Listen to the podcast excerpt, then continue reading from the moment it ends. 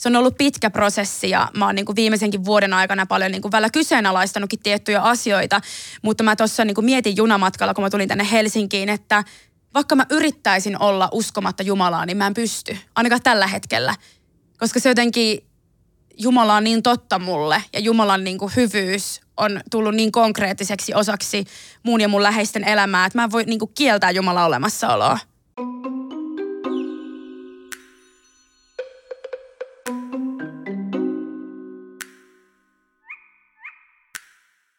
Tervetuloa tänne Linda Maria podcastiin somevaikuttaja ja sisällöntuottaja Ina Lähteenmaa. Kiitos oikein paljon. Ihana olla täällä sun kanssa tänään. Ihanaa kun tulit. Meillä on tässä Linda Maria podcastin toisella kaudella semmoinen käytäntö, että mä kutsun tänne vieraita, ketkä on jollain tavalla kiinnostavia, mutta myös mä tunnen jollakin tavalla henkilökohtaisesti etukäteen. Hmm. Niin aluksi ihan ensimmäiseksi kertoo, että mistä, mistä me tunnetaan. No tota sosiaalisen median ihmeellisestä maailmasta. Me alettiin seuraa toisiamme varmaan tuossa joskus ennen vuodenvaihdetta tai viime syksynä 2021. Ja heti kun mä löysin sun äh, Instagram-tilin, niin mulle tuli semmoinen olo, että jotenkin tosi semmoinen niin kuin, ihanan äh, turvallinen tila, missä uskaltaa olla myös haavoittuvainen ja musta tuntuu, että sä oot semmoinen, tai semmoisen kuvan mä sain heti susta, että sä oot ihminen, joka ilmentää niin kuin todella niin kuin aitoja teemoja sun elämästä, johon mäkin toisaalta pystyin samaistumaan, että vaikka meillä on erilainen tausta, niin musta tuntuu, että tuossa on ihminen, joka oikeasti ei yritä esittää mitään. Ja sitten me alettiinkin puhumaan siellä Instagram eh, DM-viestien kautta. Kyllä, mä muistan samalla tavalla. Mä muistan, että mä itse asiassa aluksi aloin seuraamaan sua. Se oli vielä semmoinen juttu, että mua tosi paljon kuormitti some ja musta tuntuu, että siellä on vaan jotenkin kaikkea ikävää. Mm. Ja että mä haluan kuulla tärkeistä asioista puhetta, mutta en jotenkin semmoisella niin kuin tosi paasaavalla tavalla tai että mä koen, että mä oon jotenkin koulussa, kun mä oon somessa, vaan mm. että mä saan, että se on mulle enemmän rentopaikka ja mä kysyin sitten, että mun seuraajilta, että voitteko te suositella mulle jotakin lempeitä aktivistitilejä.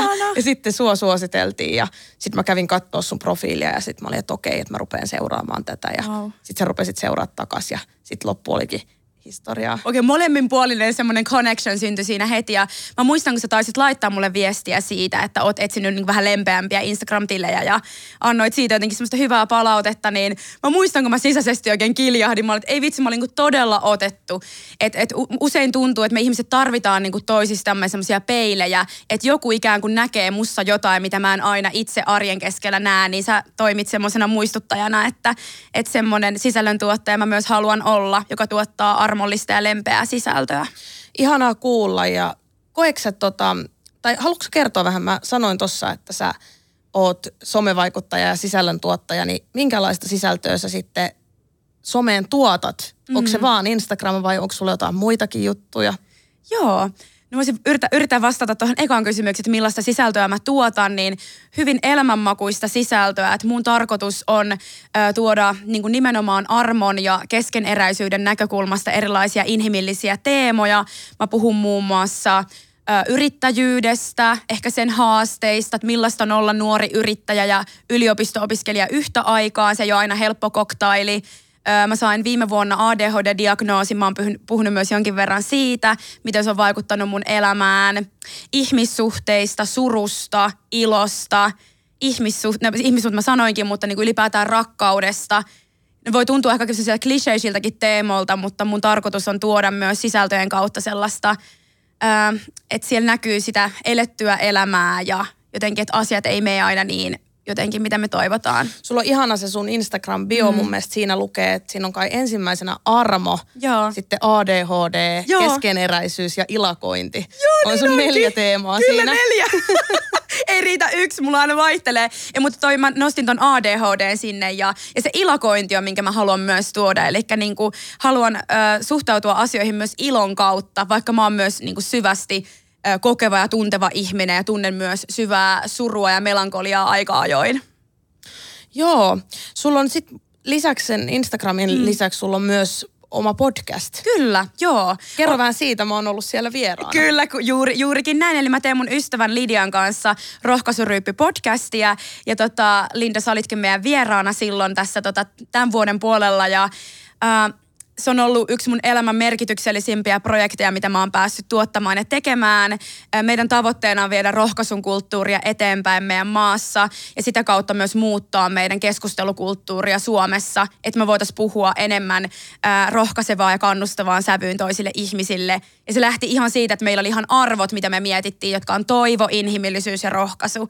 Ja me ollaan ihan nolla budjetilla lähdetty sitä tekemään ja nyt kohta kaksi vuotta ollaan sitä tehty ja, ja niin kuin kuten varmaan tiedät, olet myös intohimoinen tekijä ja, ja, ja niin kuin luova innovaattori, niin se on se luomisprosessi välillä myös niin kuin tuskaista, mutta se on kaiken sen arvosta. Kyllä. Äh, toi teidän podcastin nimi, niin äh, kun nykyään on näitä darravapaa ja, ja kaikkia raittiuspodcasteja, niin ryyppy ei siis viittaa, ei, ei viittaa siis alkoholin käyttöön tässä tapauksessa. Ei, tä, tässä nyt voidaan selventää, eli rohkaisuryyppy on ikään kuin semmoinen äh, vertauskuva siitä, että me voidaan jakaa sitä rohkaisuryyppyä myös sanoin ja teoin. Eli me ei välttämättä tarvita sitä perinteistä viinashottia ollaksemme rohkaistuja, vaan me voidaan jakaa sitä myös muin, mu- muunlaisten keinojen kautta. Kyllä, mä muistan, että kun mä olin vieraana, niin meillä oli kyllä, meillä oli sitä iloa siinä, mutta mm. meillä oli myös tosi voimakkaita ää, tunteita. Mä muistan, mm. että, että me itkettiin kaikki siellä Joo. sitten. ja tämä kuulostaa siltä, että se oli jotenkin synkkää. Se ei ollut missään nimessä synkkää, vaan se ää, itku ja ne tunteet kumpus just siitä niin kuin jotenkin positiivisista asioista, että ikään kuin Kyllä. se oli semmoista onnen onnenkyyneleitä. Joo, mä muistan ja, ja tuosta täytyykin sanoa, että sen jälkeen mehän käytiin, me nähtiin silloin ensimmäistä kertaa kasvokkain ja sen podcast-äänityksen jälkeen, mikä oli jotenkin aivan, siinä oli maaginen tunnelma, me mentiin sitten kahville ja juteltiin varmaan kolme tuntia putkeen elämästä – ja eilen, kun sä muistutit mua, että hei, tänään on podcast-äänitykset, mä olin sille, ei ole totta, että mä oon laittanut keskiviikolle tämän päivän. Mulla onkin Google-kalenterissa hienosti organisoidusti. Mä olin kuvauskeikalla vielä kello 21 eilen illalla ja mä näin ketun siellä parkkipaikalla. Mä olin ihan silleen, että muta varta junaliput huomiseksi. Mutta mitä mä tajusin siinä samalla, kun mä ajoin kotiin, oli se, että että vaikka mä kuvittelin tulevani podcast-äänityksiin keskiviikkona, niin mulla oli semmoinen niinku odottavainen olo ja semmoinen turvallinen olo, että ihana nähdä sua, Linda. Koska vaikka me ollaan kerran aikaisemmin nähty livenä, mikä tuntui ihan uskomattomalta, niin mulla on oikeasti tosi helppo olla sun seurassa. Ja mm, se syvyystaho, kiitos, ja se syvyystaso, minkä me päästiin vaikka viime kerralla, kun me nähtiin, niin oli jotain ihan uskomatonta. Joo, se oli jotenkin käsittämätöntä, että me istuttiin monta tuntia kahvilla ja syötiin laskiaispullaa. Ja, Jep. ja se, se oli jotenkin, ja, ja vaan puhuttiin. Ja, mm. ja jotenkin niin kuin, äh, mua naurattaa hirveästi, pakko tarttua tuohon, kun sä sanoit, että sä näit sen ketun siellä, siellä parkkipaikalla. Se oli sellainen sivuhuomio. Mä ajattelin, että siihen tulee joku tarina, mutta... se oli vaan se kettu. Niin kuin toi on, toi on siis, mua naurattaa, kun siis mulla itselläni on ADHD mm. myös niin tota, sit siitä on aina se meemi, että jotenkin, että ADHD-tyyppi on jossain ja sitten selittää jotain pitkästi ja sitten oho, kato orava. Ja sitten sit se jatkuu, niin nyt toi oli niinku sellainen real life. Kyllä. Eh, oho, kato orava, mutta se oli ketto parkkipaikalla. Mä näin eilen myös oravana, mulla ei jäänyt traumat oravasta, koska yksi orava viime kuvauskeikalla, niin se hyppäsi mun niskaan ja sitten mä joudun vähän antaa sille kyytiä, että mä joudun niinku vähän sille, että mene pois. Sitten mä lähdin sitä pakoon ja se tuli mun perään ja siinä oli sellainen kilpajuoksu. Joten tota, erilaisia kohtaamisia on kyllä ollut, mutta ihanaa, että pystyt samaistumaan tässä, että välillä rönsyilee. Toivottavasti mä äh, vertaisena saan sanoa sulle tämmöisen kommentin, mutta että miten on mahdollista, että sä oot voinut saada vasta viime vuonna ADHD-diagnoosin? Mä, mä ihmettelen sitä syvästi, suuresti, ihan oikeasti. Tää on, tää on mullekin mysteeri edelleen. Jep. No milkälaista se on ollut puhua sitten ADHDsta? Onko se ollut, kun sä oot tuonut yhtäkkiä tuommoisen myös haasteellisen, mm. totta kai sä oot aikaisemminkin puhunut haasteista, mutta tuommoisen tosi henkilökohtaisen mm. haasteen sinne someen. Just näin. Ja se on tullut siihen sun neljän teeman joukkoon mm, mm. Äh, heti armon jälkeen, niin miltä se on tuntunut? Se on tuntunut ristiriitaiselta, kun mä oon lukenut erilaisia artikkeleita ja lehtijuttuja ADHDsta, mitä viime aikoina kirjoitettu, niin siellä on ollut myös ehkä vähän sellaista kritisoivaa sävyä, että onko yhtäkkiä kaikilla ihmisillä ADHD, että ne juo jostakin lietekaivosta ADHD-kurajuomaa tai ehkä näillä sanoilla, mutta se ajatus siitä. Ja mä mietin, että joko piilotanko mä sen mun ADHD, että mä en puhu siitä, vai otanko mä sen linjan, että mä oon avoin sen kanssa, ja tämä diagnoosi ei määrittele mua. Että se kertoo musta ihmisenä jonkin verran asioita, mutta mä tiedän, että itse asiassa ADHD-podissa oli hyvää keskustelua siitä, että myös ADHD-kirjon sisällä osa on etuoikeutetuimpia kuin toiset. Eli toisilla ne ADHD-oireet saattaa olla haastavampia eri elämäntilanteissa ja osalla ne voitaisiin kanavoitua ikään kuin jotenkin semmoisiin tuottavimpiin asioihin. Joten itselläkin on ollut niin vaihtelevia jaksoja elämässä mutta sain paljon vertaistukea ja, ja semmoisen niin tunteen siitä, että tästä on tärkeää puhua omilla kasvoilla. Hyvä ja kiitos, että puhut koska mulle se on tosi tärkeää mm. nähdä samaistuttavia ihmisiä, vaikka mäkin on tänä päivänä yksi niistä, mm. ketä voi katsoa ja samaistua, mutta Just siitä näin. huolimatta mä itse myös kaipaan jotenkin semmoista ja, ja mä en itse myöskään pidä siitä tavasta, miten, miten saatetaan käsitellä julkisuudessa jotenkin sitä ADHDsta puhumista tai ajatellaan, että se on jotenkin äh, semmoinen niin kuin – ää, tai, tai että se olisi vaan pelkästään jotenkin hyvä asia itselle, mm. että puhuu siitä, että kun totta kai siinä asettaa myös itsensä haavoittuvaiseen Juuri näin. asemaan.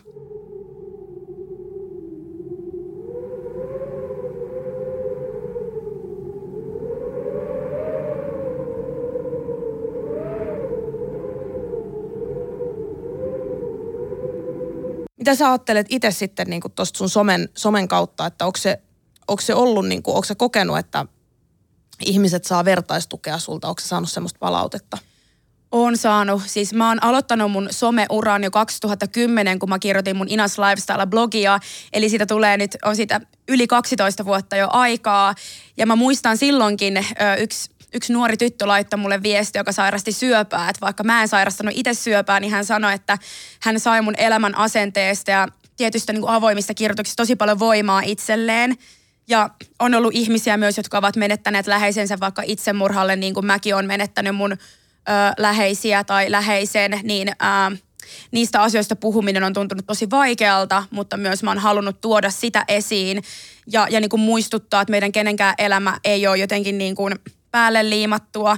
Ja mä ajattelen, että elämä on lahja ja kaikki ihmiset, jotka on täällä meidän kanssa viettämässä sitä elämää, niin he on myös täällä lainassa vaan.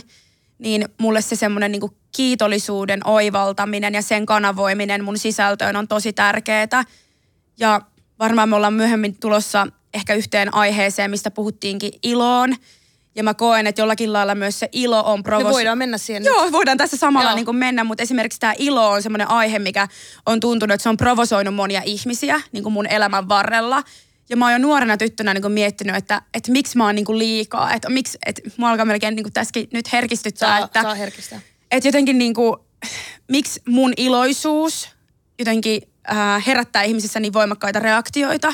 Ja sitten on tuntunut tosi epä, epäreilulta se, että kun ei ole ollut mitenkään niin kuin helppo elämä, eikä kenenkään elämiä voi eikä tarvitse vertailla, niin se on tuntunut jotenkin vähän niin kuin alentavalta, että joku on saattanut ehkä ajatella, että mulla on ollut helppo elämä sen takia, koska mä näytän iloiselta tai mä oon valinnut ikään kuin iloisen asenteen suhtautua ja sitten se ei kuitenkaan poissulje sitä, että musta tuntuu, että se narratiivi siitä, että jo on olemassa iloisia ihmisia. Ilohan on tunne myöskin. Ei kukaan ihminen koe vaan yksittäistä tunnetta koko aikaa. Niin se on musta kauhean niin kuin mustavalkoista ajattelua, että joku ihminen lokeroidaan, että hei saat se positiivinen iloinen tyyppi aina. Ja itse asiassa tähän mä ajattelisin, mä voisin lukea yhden mun tosi lyhyen tekstin liittyen iloon, minkä mä kirjoitin mun Instagramiin, mikä avaa ehkä tätä mun ajatusmaailmaa täältä Ai, taustalta. ilon filosofia. Ilon filosofia, ihanasti sanottu. Mitä enemmän vuodet ovat opettaneet mua, sitä varmemmin uskon kuplivan ilon saavan voimavirtaansa poskelle valuneista kyyneleistä ja koetusta kärsimyksestä. Usein me ihaillaan ja saatetaan jopa kadehtia iloisena pidettyjä ihmisiä. Liian vähän kuulen kuitenkin puhetta siitä, että iloa pirskahteleva ihminen – on todennäköisesti kokenut yhtä lailla oman elämänsä aallonpohjan. Ehkä muiden katseelta piilossa, mutta tullut hyvin tutuksi verhojen takana kuiskailevan surun kanssa.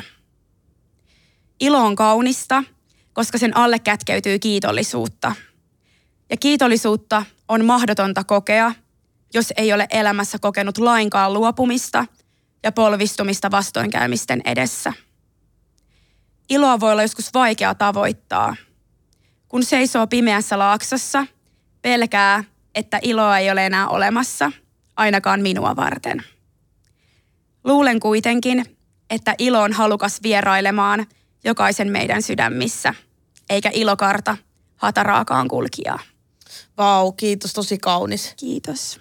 Ja tää, ollaan täällä punaisessa huoneessa mm. ja täällä on punaiset verhot, niin se verhojen takana kuiskaileva suru, kun täällä on valoa ja pimeyttä. Myös verhojen takana on pimeätä, joskus siellä kulkee koira, mutta täällä on valosaa ja toi oli jotenkin tosi, tosi tosi kaunis. Sun tekstit on tosi hienoja ylipäätään, Kiitos. mitä sä kirjoitat. Että Kiitos paljon. Tosi kauniita. kuin myös ihailen sun tapaa Kiitos. kirjoittaa ja jotenkin olen sulla aikaisemminkin sanonut, että miten verbaalisesti tuot esiin erilaisia tunteita ja semmoisia sävyjä ja kerroksia maailmasta, niin se on jotenkin todella uskomatonta ja se on myös väylä semmoiseen taiteeseen ja kokemukseen siitä, että me ei olla täällä yksin ja on niin paljon enemmän, miten me voidaan niin kuin nähdä meidän niin kuin omilla fyysisillä silmillä. Mitä täällä on? Mitä sä uskot, että täällä on sen lisäksi, mitä me voidaan nähdä? No mä itse henkilökohtaisesti uskon Jumalaan, kristinuskon Jumalaan ja en ole aina uskonut, että, että vasta tälle aikuisiellä on löytänyt sen oman henkilökohtaisen suhteen ikään kuin Jumalan kanssa tai miten sitä haluaa ikinä nimittääkään ja, ja kyllä mä uskon hyvään, uskon hyvään ja pahaan, mutta jotenkin siihen, että, että on olemassa persoonallinen Jumala, joka rakastaa jokaista ihmistä. Aamen. Sa- mm. Saako tähän näin sanoa? Saa. Lupa on annettu. tota, Kyllä. kerro vähän siitä sun uskon prosessista. Mitä siinä on? Ää, miten se kävi? Öö, mulla oli elämässä ollut aika, aika vaikeita ajanjaksoja. Mä oon ollut 2013 Kreikassa. Mun isä on siis Serbiasta kotoisin, niin me mentiin aina Serbian kautta, niin kuin käytiin vaikka Kreikassa autolla lomalla. Ja mä jostain syystä, niin kuin, vaikka mä en uskonut tavallaan Jumalaa, niin mulla oli joku ajatus, että on varmaan olemassa joku korkeampi voima, ehkä se on Jumala. Ja mä niinku rukoilin ennen kuin me lähdettiin ajamaan, että me ei kuoltaisi autokolarissa. Se oli se mun niinku rukouspyyntö. Ja tätä oli edeltänyt siis se, että mut oltiin, multa oltiin varastettu siis mun kamera ja kännykkä ja yhdet jätkät siellä Kreikassa oli vienyt meidät semmoiselle biitsille ja niin kuin kusettanut meitä. Ja onneksi siinä ei käynyt mitään pahempaa, mutta sitten me jouduttiin poliisiasemalle ja kaikkea tällaista niin kuin säätöä. Niin siinä oli vähän pelottava kokemus, kokemus 18-vuotiaalle Inalle. Ja tota, sitten kun me lähdetään ajaa sinne Thessalonikiin kohti, kohti Makedoniaa, ää, niin tota mun isä nukahtaa rattiin. Ja mä olin siinä etupenkillä ja mä muistan, kun mä ajattelin, mä kadehdin mun siskoa, joka oli takapenkillä, nukkui sikeesti. Että ei vitsi mua väsyttää, mä haluaisin nukkua, mutta mun täytyy jostain syystä valvoa. Ja sitten siinä moottoritiellä, kun mun isä nukahtaa, niin se auto itse asiassa osuu siihen moottoritien kaiteeseen, mutta meille ei tapahdu mitään. Et mä saan just just sen auton ratin käännettyä suoraksi. Ja se oli tunti sen mun rukouksen jälkeen. Mm. Niin eli sä olit niinku muuten vaan rukoillut. Muuten vaan, mulle tuli vaan ajatus, että joo, just näin, just näin. Joo. Se oli hyvin erikoinen tilanne. Ja siitä ikään kuin lähti ehkä semmoinen, että voisiko Jumala oikeasti olla totta ja se on ollut pitkä prosessi ja mä oon niin kuin viimeisenkin vuoden aikana paljon niin kuin välillä kyseenalaistanutkin tiettyjä asioita, mutta mä tuossa niin kuin mietin junamatkalla, kun mä tulin tänne Helsinkiin, että vaikka mä yrittäisin olla uskomatta Jumalaa, niin mä en pysty, ainakaan tällä hetkellä. Koska se jotenkin, Jumala on niin totta mulle ja Jumalan niin kuin hyvyys on tullut niin konkreettiseksi osaksi mun ja mun läheisten elämää, että mä en voi niin kuin kieltää Jumalan olemassaoloa. Mä en tiedä, voisiko ehkä ateistilla olla käänteinen samankaltainen kokemus, että he vois, joku voi vaikka yrittää uskoa, mutta on sellainen olo, että mä en pysty, vaikka mä haluaisin. Joo, joo, mä oon kuullut näin monilta ateisteilta ja, ja mulla on sitten taas sun kanssa samanlainen kokemus, että et en mä niinku, et, ja, ja vaikka on ollut niitä vastoinkäymisiä, niin ne ei ole koskaan aiheuttanut mulle sitä tunnetta, että, että no missä Jumala oli nyt. Just et näin. siis, et mä, mä jotenkin niinku, että et semmoinen, että vaikka, että miksi maailmassa tapahtuu kauheita asioita, että missä Jumala on, mm. niin, niin mä enemmän niinku ajattelen silloin, että, että missä ihmiset on, ketkä pystyy. Esimerkiksi nyt, nyt tällä hetkellä, kun on äh, Ukrainassa sota, mm. niin mä oon, mä oon pohtinut sitä, että kun, kun moni on niin, että no missä, missä Jumala on. Mm. Mulla tuli tämmöinen ajatus, että et, et ihmiset on niin kuin, ää, että et Jumala on niin kuin luonut taivaan, mm. ää, mutta ihmisillä on mahdollisuus sulkea se. Eli Joo. kun ihmiset ei tee sitä, niin vaikka ihmisillä olisi siihen val- valtuudet, ihmiset pystyisivät niin tekemään suojellakseen ukrainalaisia, sulkea sen taivaan sieltä yltä. Niin tota, että miksi käännetään katseet Jumalaan silloin, kun voisi itse mm. olla tekemässä jotain. Erittäin hyvää pohdintaa, mutta tähän liittyy myös isona teemana vapaus. Että meillä on vapaus valita, mitä, millaisia tekoja me tehdään. Ja kun puhutaan vaikka tästä Ukrainan tilanteesta, niin meillä on myös vapaus valita, niin kuin tehdäänkö me myötätuntoisia tekoja. Että se ei ole vaan sitä puhetta, että mä puhun, että mä oon tosi empaattinen ja sekin on hieno asia. Mutta mitkä on niitä oikeasti rakkaudellisia, konkreettisia tekoja, niin jokaisella mun mielestä me, meistä on vapaus ja vastuu tehdä niitä sin, niin kuin niillä tiedoilla ja taidoilla, mitä meillä on kussakin tilanteessa. Toi oli kyllä, kyllä tosi hyvä kuvailma. Kyllä. Kiitos. Joo, ja, ja samoin mä ajattelen, että se liittyy tosi paljon just siihen vapauteen, että jos meillä on vapaus valita, vaikka auttaa, va, valita, mm. ää, tehdä konkreettinen teko, että ne, kellä on mahdollisuus suojella sieltä ylhäältä käsin, niin ei tee sitä. Just niin, tota, niin että miksi, miksi tavallaan me ihmiset ajatellaan, että mm. aina, aina silloin, että, että missä Jumala on. Kyllä.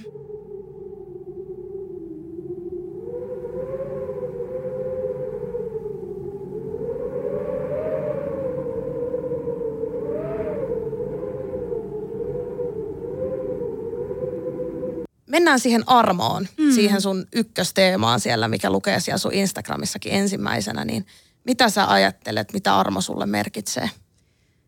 Joku muu äh, on tosi viisaasti tämän, tämän armokäsitteen kääntänyt Mä en muista kuollakseni kanssa lähdettävää, lukeeko se peräti siellä raamatu jossain takakannessa, mutta sanotaan, että armo on ansaitsematon rakkaus meidän osaksemme. Ja mun mielestä se on täydellinen kiteys, mitä armo tarkoittaa. Jotenkin, että armo liittyy siihen, että me ei niin kuin ansaita sitä meidän tekojen perusteella ja se on sen takia lahja. Ja, ja sen lahjan voi vastaanottaa. Ja tämäkin voi tuntua tosi semmoiselta abstraktilta, mutta mä ajattelen, että armo on hyvin pitkälti anteeksi antamista, anteeksi saamista, se on sitoutumista rakkauteen. Joo, ra, niin kuin armoon liittyy tosi paljon ja, ja musta tuntuu, että usein, että ne, jotka on saanut paljon anteeksi, niin myös rakastaa paljon. Myös puhuttiin tästä kohdasta, mikä on Kyllä. raamatussa. mulla on tämä tatuointi, tämä Maria Magdalena tatuointi. Täällä on äh, tämä äh, Luukaksen evankeliumista kohta 7.47, että, että nimenomaan, että että hän, hän, hän on rakastanut paljon niin hänelle, että hänen monet syntinsä ovat anteeksi annetut. Wow. Koska hän on rakastanut paljon, niin se on mulle niin tärkeää. Ihan mieletön. Ja, ja mä, mulla siis kanssa siis se jotenkin ehkä se kristinuskon ydinkohta ehkä, mikä, mikä mulla on niin kuin siinä se, että miksi se on mulla kaikista omalla kohdalla yli muiden, muiden uskontojen, miksi mä en ole valinnut muuta uskontoa tai pysty uskomaan muulla tavoin, niin on just se usko siihen armolliseen Jumalaan. Just näin ja tavallaan mikä mua, mä pystyn samaistumaan tohon ja jos mä mietin vaikka Jeesusta, Jeesus Nasaretilaista, että hän ei ottanut sellaista kuninkaan paikkaa, että hän pröystäilisi ja olisi siellä jossain hienossa linnassa, vaan niin kuin ajatus siitä, että hän tuli ihmiseksi ja, ja kaikki niin kuin ristinkuolema ja ylösnousemus, niin siinä niin kuin, niin kun mä mietin, että Jeesus, kuinka paljon hän on itse kärsinyt ja kuinka hän ymmärtää ihmisten kärsimystä – niin tuo niin kuin itse asiassa Jumalan tosi lähelle, eikä jotenkin semmoiseksi hahmoksi, joka on tosi kaukainen ja ymmärtämätön, mitä, mitä ihminen voi kokea, koska kuka muu Jumala olisi voinut olla saman aikaan Jumala ja ihminen. Niin tämä ainakin muhun vetoaa tosi vahvasti. Mä itse asiassa tänään aamulla ajattelin tuota samaa asiaa. Oikeesti? Joo, mä ajattelin tänään sitä, että, että mm. Jeesus on niin kuin tavallaan, tai, tai Jeesus on semmoinen niin ultimaattinen vertaistuki ikään kuin, näin. että sen takia siihen Jumalaan pystyy vielä ihan eri tavalla luottaa, koska tietää, että hänellä on myös se ihmisyyden kokemus. Kyllä, ja musta tuntuu, että usein me ihmiset ollaan tosi nopeita tuomitsemaan, mutta mä ajattelisin, että Jeesus on niinku kärsivällinen ja hän, hän jotenkin tulee sen ymmärryksen ja rakkauden kautta aina niinku tilaan ja haluaa kohdata ihmisiä. Näin mä ajattelen Jumalan ja ja tähänkin liittyy tosi paljon, mä oon miettinyt, mä joitakin vuosia ehkä aikaisemmin mä puhuin säännöllisemmin uskon asioista. Ja mä oon myös pohtinut sitä, että miksi mä en samalla tavalla ehkä puhu sitä enää niin aktiivisesti omassa sosiaalisessa mediassa.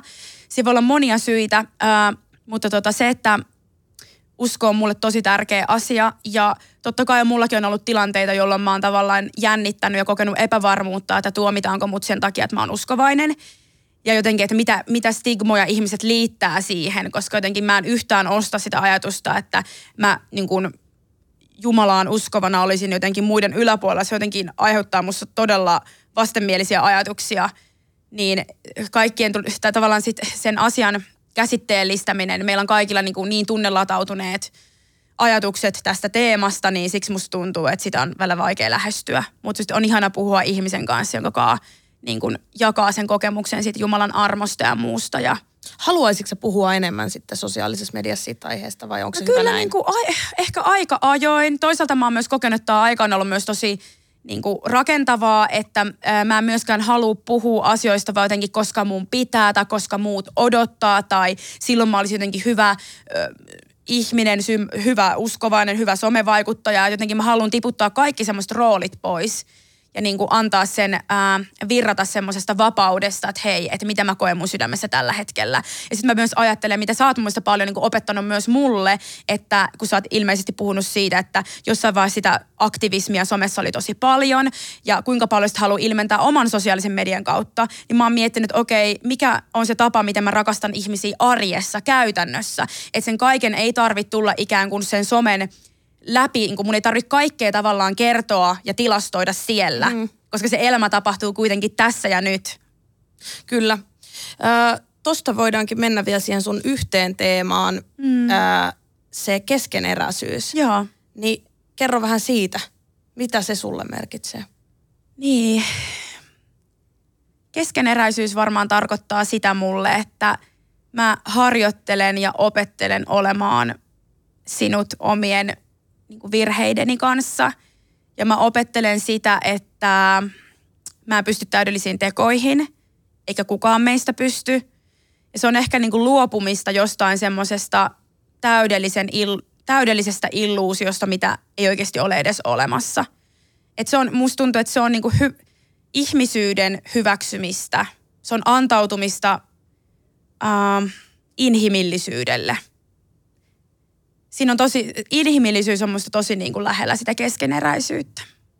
Minkälainen polku sulla tohon on ollut? Että sä oot, vai onko sä aina ollut silleen fine sen kanssa, että sä oot keskeneräinen tai että muut on? Niin, no en varmastikaan aina, mutta kyllä musta tuntuu, että mua on tosi paljon kasvan, kasvattanut se, että mä tuun monikulttuurillisesta perheestä ja se, että mun vanhemmat on eronnut, kun mä oon ollut lapsi, mun isä on kärsinyt alkoholismista ja, ja ollut sellaisia isoja teemoja, jotka on ollut matkan varrella mukana – ja mitä mun isän, isä ja äiti on molemmat mulle opettanut jotenkin siitä, että niin kuin, ehkä tietystä sellaisesta, että meidän ei tarvitse tavoitella täydellisyyttä ollaksemme onnellisia, vaan, vaan jotenkin, niin kuin, että, että tärkeintä on jotenkin rakastaa ihmistä. Ja mä, mulla niin kuin, isompia toiveita on, että kun mä astun tilaan, niin mä voisin tuoda sinne enemmän niin kuin, hyvää kuin sitä huonoa. Jotenkin tuoda semmoista hyväksyntää ja armollisuutta että, se, että ne mun arvot, mitä mä pidän tärkeänä, niin ne vois oikeasti niin kuin olla totta. Ja sen eteen mä haluan tehdä aktiivisesti töitä.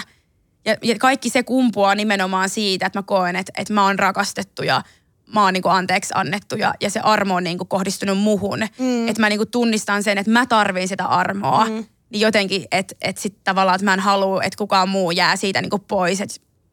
Mulla on toi sama ajatus ja mun täytyy Joo. tässä avata, että, että se on, nämä on aika uusia asioita mulle kuulostaa hassulta, koska mä oon mm. kuitenkin mä oon ollut uskovainen tosi pitkään, mutta mm-hmm. ja mä oon ollut ikään kuin ajatellut olevani hyvän puolella tosi pitkään, mm-hmm. mutta sitten käytännössä oikeastaan vasta silloin niin kuin viime vuoden lopulla ehkä on, on alkanut tulla semmoinen oikeasti jotenkin kokemus semmoisesta, että nyt, nyt mä jotenkin heijastan sitä samalla lailla kuin miten sä kuvasit, että mä sun mielestä jotenkin heijastan semmoista. Niin, niin sitten jotenkin on tullut vasta sitten sellainen, että ja se on joku semmoinen oma prosessi, että siihen liittyy varmaan tosi paljon kaikkia asioita omalla kohdalla, mutta erityisesti siis, että mitkä on ollut mulle vaikeita teemoja, niin päästä jotenkin irti semmoisesta katkeruudesta, vihasta, Joo. vihan symboleista mm. äm, ja niin kuin jotenkin semmoisesta niin kuin negatiivisuudesta – ja tämä ei tarkoita semmoista niinku just semmoista toksista positiivisuutta, semmoista teeskentelyä, vaan nimenomaan sitä, että jos mä haluan maailmaan hyvää, niin mun pitää itse niinku heijastaa sitä. Mm. Ja se ei mm. tarkoita, että sivuutetaan ne niinku ikävät tämä. tunteet tai, tai että teeskennellään, että hymyilyttää silloin, kun ei hymyilytä. Joo. Vaan, mutta et jotenkin, jotenkin siis, ehkä mä oon vaan valmis, tai missään nimessä en ole valmis, mm. mutta Enemmän. ehkä on valmis niin kun, äh, nyt tämmöiseen ajatteluun tässä mun prosessissa. Ja, ja sä oot kyllä ollut tosi, tosi hyvä esimerkki siinä, kun on jotenkin seurannut, niin on myös uskaltanut olla jotenkin semmoinen, että ei tarvitse olla niin semmoinen jotenkin kova.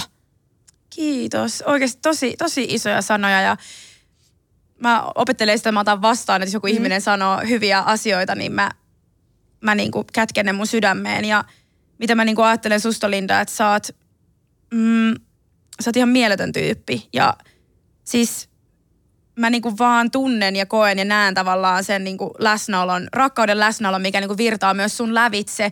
Ja mä uskon, että jokaisessa meissä ihmisessä on se kyky jotenkin niin kyky kohdata rakkaudellisesti muita ihmisiä, mutta joitakin meitä on satutettu enemmän tai vähemmän ja sitten voi tavallaan, mä, mä ajattelen näin, että tulla myös semmoisia esteitä ja blokkeja, että voi tuntua siltä, että mä en niin itse ansaitse sitä rakkautta ja mä en ehkä usko, että on niin paljon hyvää enää jäljellä maailmassa.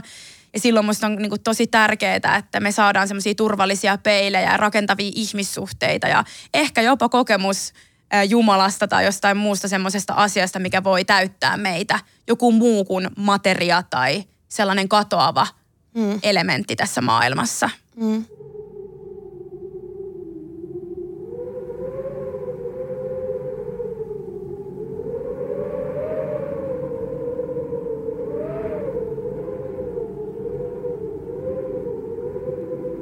Kerro vähän sun suhteesta Balkaniin. Sä oot maininnut parin otteeseen sun monikulttuurisen taustan Joo. ja serbialaisen isän.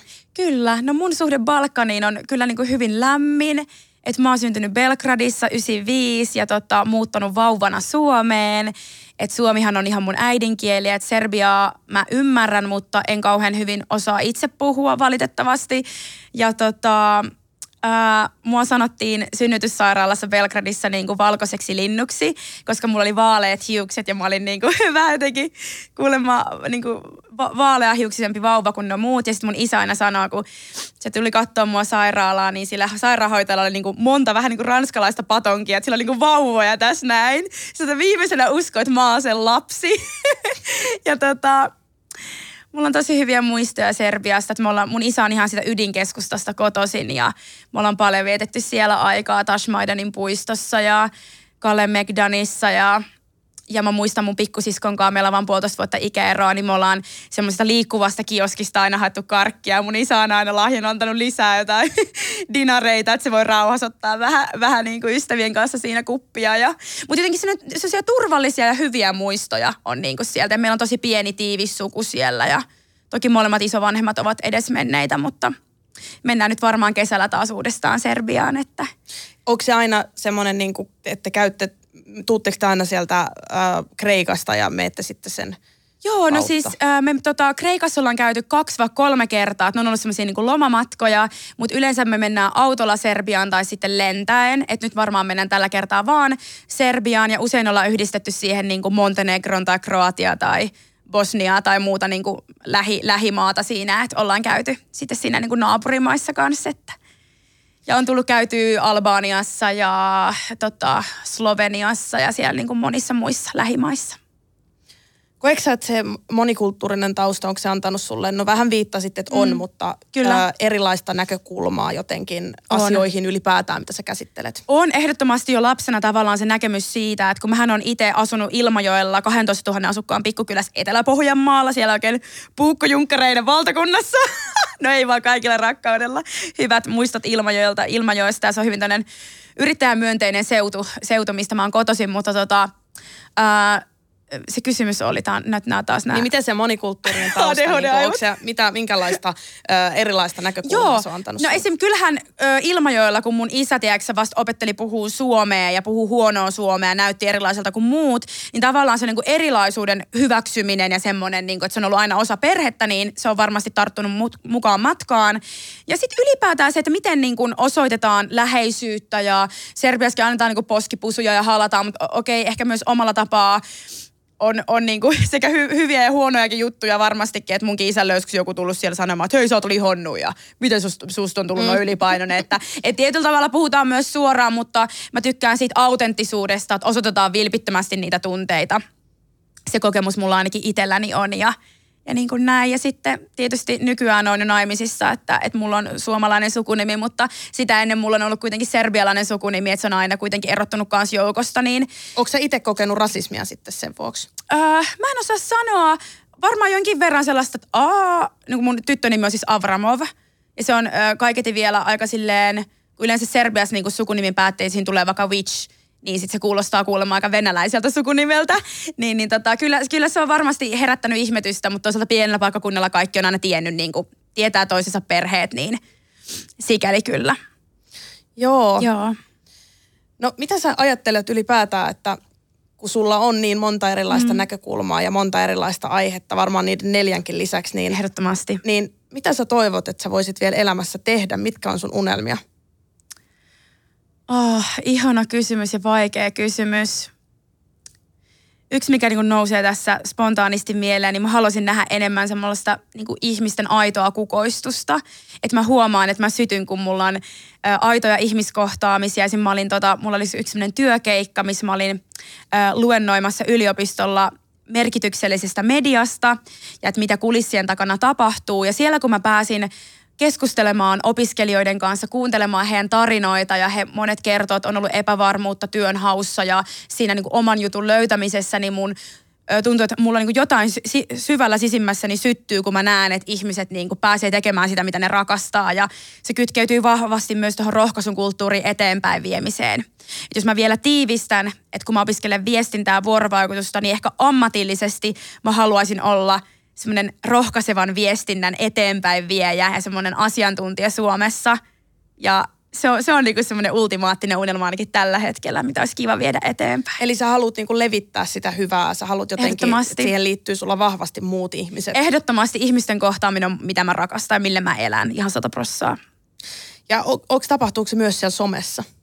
Kyllä, käyn pitkiä keskusteluita mun seuraajien kanssa ja välillä mä laitan niille ääniviestiä, kun mä oon vähän laiska kirjoittamaan joskus ja käydään ihan aitoa dialogia ja mon, monet seuraajat on myös avautunut oman elämän kriiseistä luottamuksellisesti ja toki sit niissäkin on täytyy vetää ne rajat, että ei ala kenenkään terapeutiksi ja näin, mutta tota... Halu... Miten sä onnistut vetää ne rajat? No, Mulle kun... itselleni toi on joskus ollut hankalaa Joo. ja nykyään tuntuu, että joskus saattaa olla helpompi jopa olla vastaamatta, Joo. kun sitten sanoa jotenkin, että mä en pysty enempää. Se on ihan totta.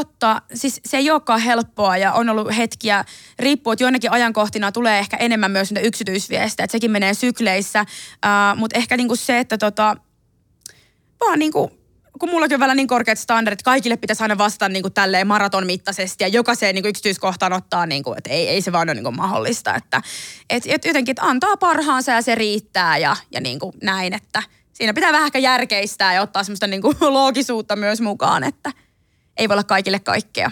Kyllä, toi on jotenkin tärkeää ja jotenkin siis se, se mitä itse olen oivaltanut, mennään taas sinne vähän sinne uskoon, niin Joo. jotenkin se, että, että Jumala on ainoa, joka voi, voi olla niin kuin mm. kaikki mm. Niin kuin jollekin. Että, että ihmisen voimat on niin kuin rajalliset. Ehdottomasti. Ja että se, se on sitten niin kuin silloin ei pysty antamaan toiselle, eikä sitten myöskään kadottaa vähän jotain itsestään, jos alkaa mm. antaa niitä omia rajoja ikään kuin polkea. Joo, erittäin hyvin sanottu ja mä en tiedä, oliko jossain Tommy Helsteinin kirjassa vai missä muussa puhuttiin siitä, että jos sä oot vaikka jossakin omakotitaloalueella ja sä näet, että hei, tuolla menee niin naapurin rajat, että tuolla menee raja-aita, niin se on myös sellainen konkreettinen, että joskus me häivytetään niitä meidän emotionaalisia ja henkisiä raja-aitoja, että me ei ikään kuin itsekään tunnisteta, että hei, missä mun tontti kulkee ja mistä alkaa ton toisen ihmisen tontti. Ja tota mäkin olen joutunut, mä oon aika semmoinen sopeutuvainen ja kuitenkin kiltti ihminen, että mä... Ähm, tosi pitkälle haluan ymmärtää muita ihmisiä, mikä on musta tärkeä ominaisuus, mutta se ei saa tapahtua omien rajojen niin kustannuksella. Ja sitä mä oon tosi paljon harjoitellut ja mä oon siinä kehittynyt, mistä mä oon tosi ylpeä. Ja koetko Linda, että sullakin, kun sä oot sosiaalisessa mediassa vetänyt niitä rajoja, että hei, on tietyt mm. aiheet, mistä mä puhun mm. ja tietyt, mistä mä vähän niin kuin menen takavasemmalle, niin onko se ollut nimenomaan tietoinen päätös? On. Se tuntuu silloin siltä, että nimenomaan kukoistaa, niin kuin käytit sitä sanaa, että tavallaan mä pystyn kukoistamaan paljon enemmän. Siis sanotaan, nyt mulla tulee tällainen vertauskuva mieleen, että ö, kasvi, kun sillä on paljon niitä haja kaikenlaisia lehtiä ja Joo. voi olla kuivia lehtiä, että se näyttää, että siinä on enemmän. Mutta sitten tavallaan kun kitkee sieltä niitä pois, niin sitten se oikeasti alkaakin kukoistaa enemmän. Tai vaikka hiukset, että näyttää, että tuolla on pitkät hiukset, vau, siinä on paljon hiusta, mutta sitten ne voikin olla sieltä latvasta ihan epäterveet, niin kun ne leikkaa pois, niin Kyllä. sitten se voi oikeasti paremmin, vaikka se on olisikin lyhyemmät. Niin, niin tavallaan to, tota ehkä itse on tehnyt, että on kitkenyt niitä asioita pois – mitkä ei saa mua kukoistamaan. Mm. Koska sitten kun mä en kukoista ja mä oon vaan semmoinen tyhjä heittopussi, joka Kyllä. siellä somessa vastaa kaikille omien rajojensa ää, kustannuksella ja kertoo itsestään julkisuudessa asioita, mitä ei haluaisi kertoa tai, tai mitkä on vaan joku semmoinen niin kuin tietty narratiivi, semmoinen mm. tarina, minkä on opetellut, mikä ei välttämättä edes pidä paikkaansa, mitä on vaan tottunut toistamaan. Todella niin hyvä. Sit se en mä kukoista silloin. Sitten mä oon joku semmoinen sätkynukke, mutta en mä, niinku, en mä ole sit silloin minä. Ja se on mun mielestä myös äh, seuraajia ja kuulijoita kohtaan väärin ja läheisiä ihmisiä kohtaan mm. väärin. todella tervettä kyseenalaistamista mun mielestä ja toi on semmoinen, mitä mä haluan, haluan itsekin niin kuin viedä omassa somessa eteenpäin, niin tosi kiitos kun kerroit ja mä uskon, että moni saa tosta niin kuin varmasti inspiraatiota, että hei, että ne rajat täytyy tunnistaa ja viedä ne oikeasti käytäntöön. Kyllä. Meillä rupeaa aika loppumaan. Onko sulla vielä jotain, mitä sä haluaisit sanoa? Vai onko tämä hankala kysymys ja sulla tulee blokki? Mulla voi tulla blokki, mutta mä ehkä sitä blogista huolimatta niin kuin ylipäätään tämän keskustelun tiimoilta ja kuuntelijoille vai? Yleisesti, Yleisesti. joko mulle, kuuntelijoille tai jotain, mitä sä haluat, niin kuin, hmm. sä luit runon, Haluatko lukea jonkun toisen runon? ja runoja löytyy kyllä tuolla muistiinpanoista, mutta ehkä semmoinen, mitä mä haluan nostaa, että...